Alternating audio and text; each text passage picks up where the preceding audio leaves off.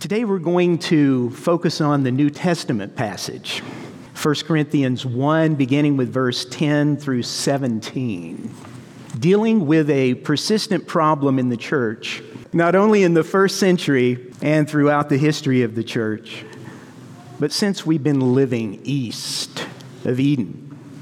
Foundationally, the problem can be understood as forgetting which air to breathe.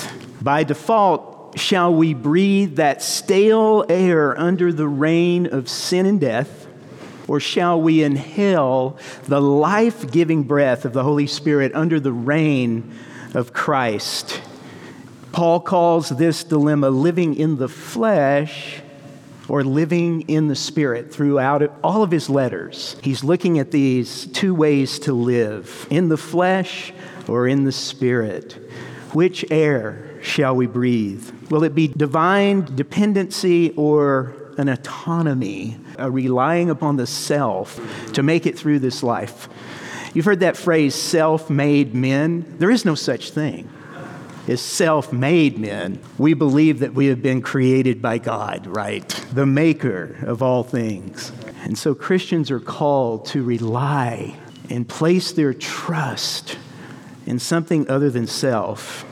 And this is the problem this morning in this passage. All the problems addressed by Paul in the church at Corinth are framed in these two realities flesh or spirit, life in the flesh or life in the spirit. And before Paul addresses their problems. He wants to remind them who they really are in Christ. Regardless of all their failings, he declares the unchanging new covenant reality which fellowship in Jesus provides. So I'm going to back up to verse 3 and read this because it's critically important that we understand this little passage before he tears into them. And so notice the difference in tone. Paul is getting ready to describe who they are in Jesus, regardless of their problems. And this problem is division in the church, okay? That's what the problem is. There's factions all over the place. That's why Jesus prayed, Father, make them one, because he knew we would need that prayer. And so 1 Corinthians 1 3, to the church of God in Corinth, to those sanctified, sanctified in Christ Jesus, and called to be his saints.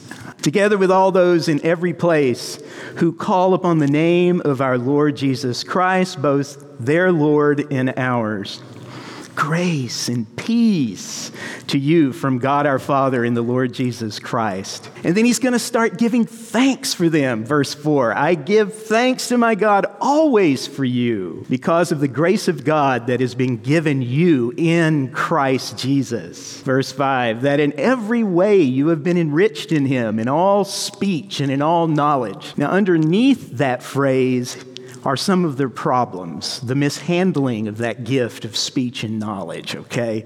He's thanking them for the grace of God because it's not the grace of the gift that he's calling into question, it's the operation of that gift that he's calling into question.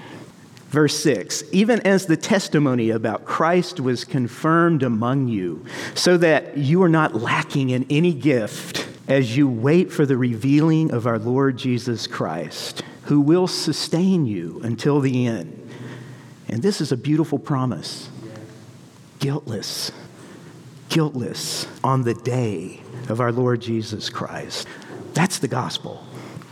And he's preaching the gospel back to them before he can bring correction. He wants to make sure that they know who they are, and they're just not acting like that.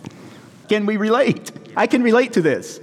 Sometimes I do not act and think like who I really am in Jesus. Can you, can you get a witness? okay. I'm in the right church, I think. I mean, you know, I'm here with sinners, right? Yeah, okay. Sinners saved by grace. God is faithful, by whom you were called, and here's the key to it all into fellowship. It's into ESV, into the fellowship. You were called into the fellowship with his Son, or the fellowship of his Son, Jesus Christ, our Lord. We need to know this. We need to always remember this. We need to preach the gospel to ourselves at all times, right? Paul is saying to the church at Corinth, with all of its problems, through faith and grace, this is who you are. This is an issue of identity, you see. They're not living into their identity. This is the transforming grace of the gospel. Now he's ready to move from the indicative nature of who they are to the imperatives, the commands that he wants to give them. And so here's the basic theme of the whole letter, verse 10. This is the basic theme throughout the letter. I appeal to you, brothers and sisters. Adelphoi, that word for brothers, I so wish they would translate that properly. It's, it can mean, by context, brothers and sisters. I appeal, I exhort you, brothers and sisters, by the name of our Lord Jesus Christ. His authority is the name of Jesus. That all of you agree, that all of you agree, and that there be no divisions among you schismata there, schisms among you is the word there. But that you be united, that can be translated having been knit together. Did you hear that in today's psalm? Having been knit together in my mother's womb. It's that same idea of having been so intimately connected and knit together like a tapestry. That now, because of that, called into fellowship with Jesus, we can have the same mind and the same judgment. Paul will later tell them in 2:16 of Corinthians that we have the mind of Christ. What a reality that is. We have the mind of Jesus if we only apprehend it and attain it. In addressing the Philippian church, he tells them to have this mind in you that was in Christ Jesus, okay?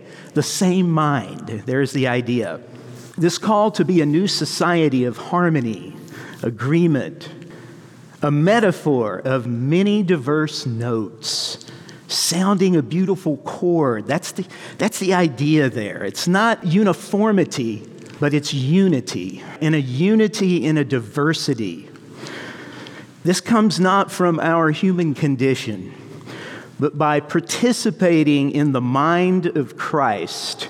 That is how we think and live now in grace, in communion with the unity of God, the Holy Trinity. We've been brought into the unity of the Holy Trinity. And so our unity is not kind of a horizontal thing, as if we could actually walk in unity without God. Can't be done. Political systems have tried this to be equal and united, and it never works out, right? It's hard enough in the church.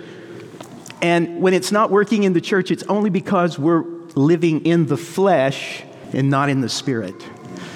And we have to be reminded on a daily basis through our prayer life that we're living in the Spirit and we're breathing a new air, and it's the Holy Spirit. And that through that we can make every effort Ephesians 4, to maintain, mm, that word, maintenance, to maintain our unity? No, the unity of the Spirit in the bond of peace. That's what we're up against right there. We're challenged to maintain, to be caretakers, to be stewards of the unity that is found in God Himself, God the Father, God the Son, and God the Holy Spirit. We have not been left to ourselves to get our act together. We've been left to ourselves to fall on our knees and say, God, transform me. I want to be a unified member in the body of Christ to build up the body of Christ. Amen? Amen. That's where Paul is going with all of this. We're called to live in a supernatural unity that's a gift.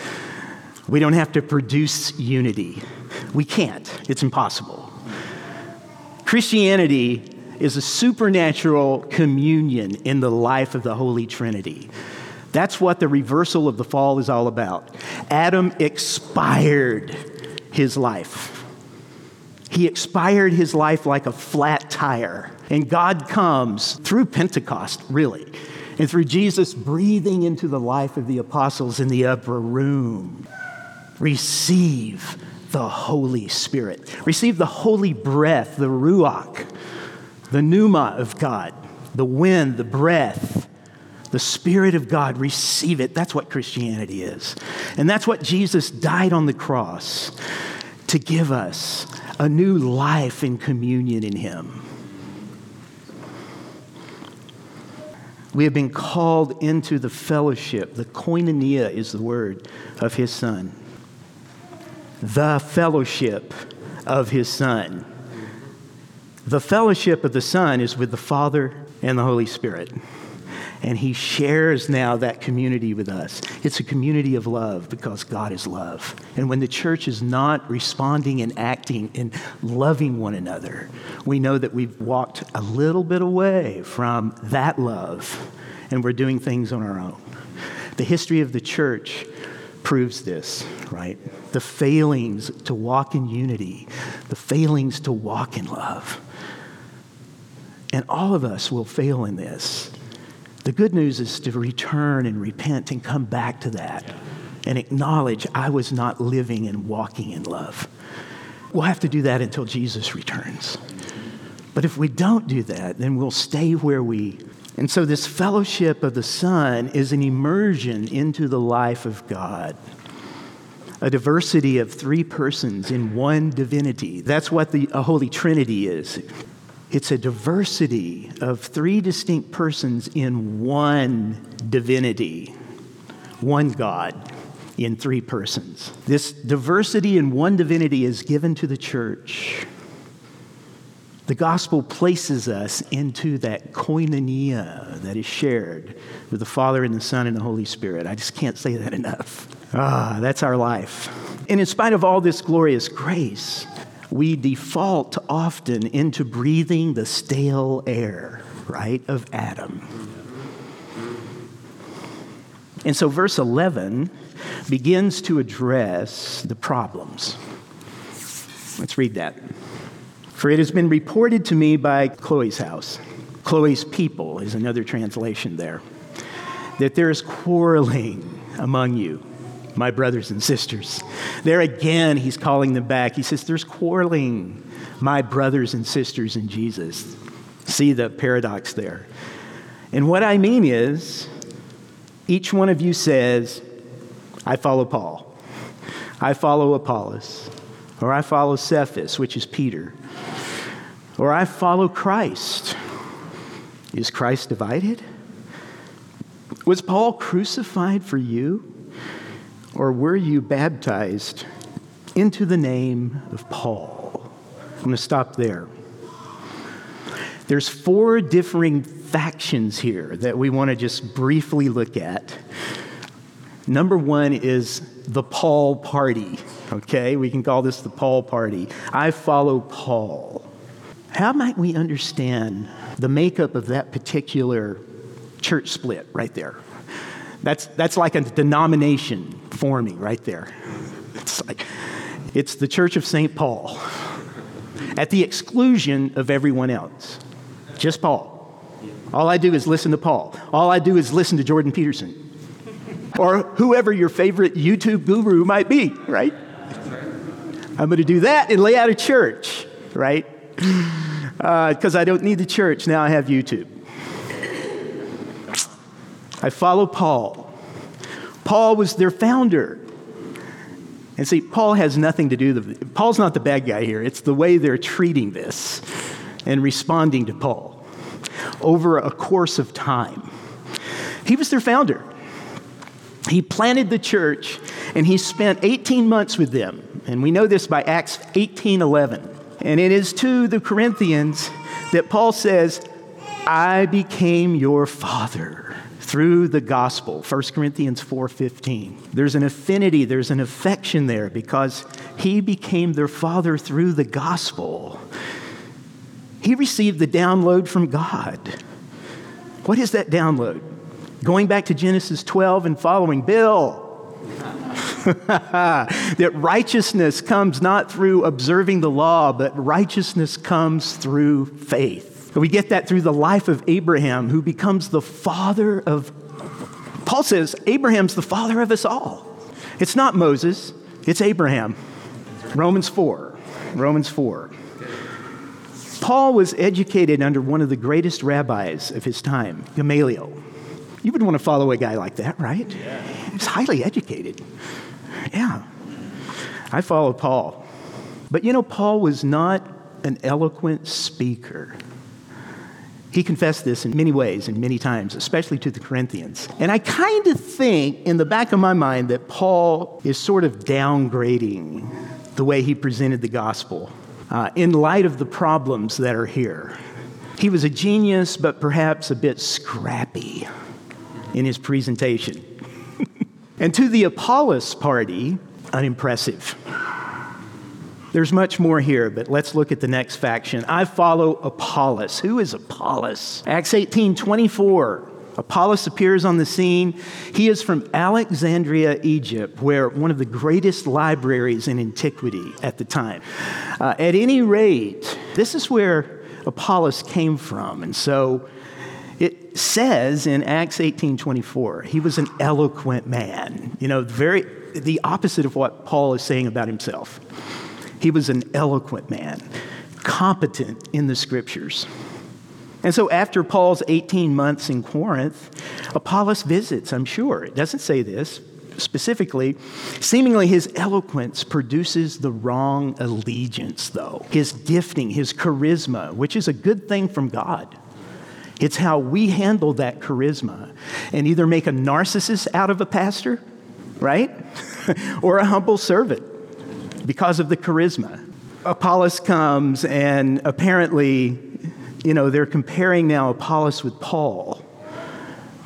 And it's been at least a couple of years. And I believe this is why Paul is saying in the last verse of our passage today, 1 Corinthians 1:17, that he preached the gospel not with words of eloquent wisdom, lest the cross of Christ be emptied of its power. Apollos' gift tended to draw attention to himself. This is not necessarily his intent, but remains the human tendency, isn't it? I mean, the more powerful, charismatic, brilliant, articulate the person is, the more our eyes are open and we're just so wowed. And then at that point, we have to determine who is this person affecting me so much? And how shall I respond to this person now? Because this guy has the goods. you know, we all have been challenged with this. I have been challenged with this all my life. I remember one of the first guys I got wowed by was Derek Prince. Anybody know who Derek Prince is? Yes. He was one of my first heroes, right? You have heroes? Yeah, he was a hero. He was a Cambridge graduate, he was a Greek scholar, and he was filled with the Spirit, and he was charismatic. You know, how can you have those two things going on at the same time? This amazing Greek scholar who was filled with the Spirit and did miracles. I used to go and just watch him cast out demons in meetings and stuff. It was so amazing just for a short period in my life, I followed Derek Prince. I know what it's like to be wowed by a person's charisma. We just have to watch it, how we respond to that charisma. We have to recognize that's God. That's the Holy Spirit. It's not the person doing the ministry. You will receive power when the Holy Spirit comes upon you, right? To be witnesses. That's what the charisma is for, to be a witness of Jesus, to draw attention to Jesus. Let's move on. I follow Cephas, Aramaic for Peter. In a very brief summary, we don't know if Peter actually visited Corinth or not. Perhaps some of his disciples did. Perhaps this following is based on the only apostle listed who actually was discipled by Jesus himself. Peter was one of the 12, and out of the list here of these three men, Peter, gets the goods. If you want to know, he was really, he had hands laid on him by Jesus himself. He was commissioned by Jesus himself. I'm going to listen to Peter. I'm not going to listen to these other two guys, right? So a faction arises, and it's just Peter and Peter alone that they were listening to. And they were quarreling about, no, my guy's the best. No, my guy's the best. My guy has the gospel. No, my guy has the gospel. Isn't that a mess? That's the Corinthian mess, right? I would like to say that it just stayed in Corinth. I think it's the human tendency that we have to check all the time. I know I do. I really do. I have to check that thing all the time because I'm looking for a hero. Other than Christ, I'm looking for a hero. Let's move on. Ah, the fourth crew. This sounds so innocent. This sounds like the way to go. I follow Christ. Yeah. Sounds good. That sounds really good, right? I follow Christ. Only Christ. No human apostle. I don't need the church. I just follow Jesus. It's a Charlie Brown Christian. I love humanity. It's people I can't stand. And so, out of all of the scandal and the abuse and the trauma of these last five, six years in the Catholic Church, the Orthodox Church, the Anglican Church, Acts 29, you name it, the, you know, the Southern Baptist Convention, so many people are saying, I follow Christ. I don't need church anymore. Don't you think that the enemy is just rejoicing in his church with all the demons? They're just standing up in the pews going like, "Yes, we've divided the church." I think that's what's going on. Yeah. I think that's what's going on throughout church history. Are we following Satan? Or are we following the Spirit? I mean, even Jesus had to tell Peter, Get behind me, Satan. Do you know what spirit you're speaking of? The spiritual world is like beyond our grasp, and we can be jerked around by demonic forces, and we're not even aware of it. Don't you know? Jesus asked Peter, What spirit is motivating what you just said? Wow, if we could only get to that place of discernment. What is motivating me? What is moving me? I am hurt. I'm wounded. I am mad. I am angry at this leader or that leader. Yeah, okay. Be angry and sin not. Don't let the sun go down on your wrath. Paul is not saying don't be angry. But Paul is saying beware. Because if you let the sun go down on your wrath, you give what? The devil a place. there it is. It's how we manage our emotions, it's how we manage our responses that determines what spirit will be guiding us. Brothers and sisters, let's walk in the Holy Spirit. Let's ask God for discernment because we can be making decisions about the future of the church and your decision for your life that could be misguided completely. And that's why we have to live in the communion of the Holy Trinity. The result is we get into this mess. We start living in the flesh, which is really the breath east of Eden until Christ comes on the scene and Pentecost occurs. But the church is not, you name it, I don't care what group it is, and Anglicans included, we don't do a good job of this. Right? I don't do a good job of this. I so need to learn how to walk in the Holy Spirit on a daily basis and be so dependent on the Holy Spirit and so committed to the scriptures, which really that's a part of the mind of Christ are the Holy Scriptures, but it's not limited to the Holy Scriptures. There will be times where you're going to have to make discernment, yes, based on the Scriptures, but you're not going to find a Scripture that's going to tell you everything. You have to intuit in the Spirit with your conscience given to God, like, what is the best way forward? And Paul does this in Acts 16. I wanted to go to Bithynia. I wanted to go into this place, but the Spirit of Jesus prevented us from going. And finally, the Macedonian call comes after going this way and this way and this way. And Paul is saying, The Spirit of Jesus stopped me. That's walking in the Spirit.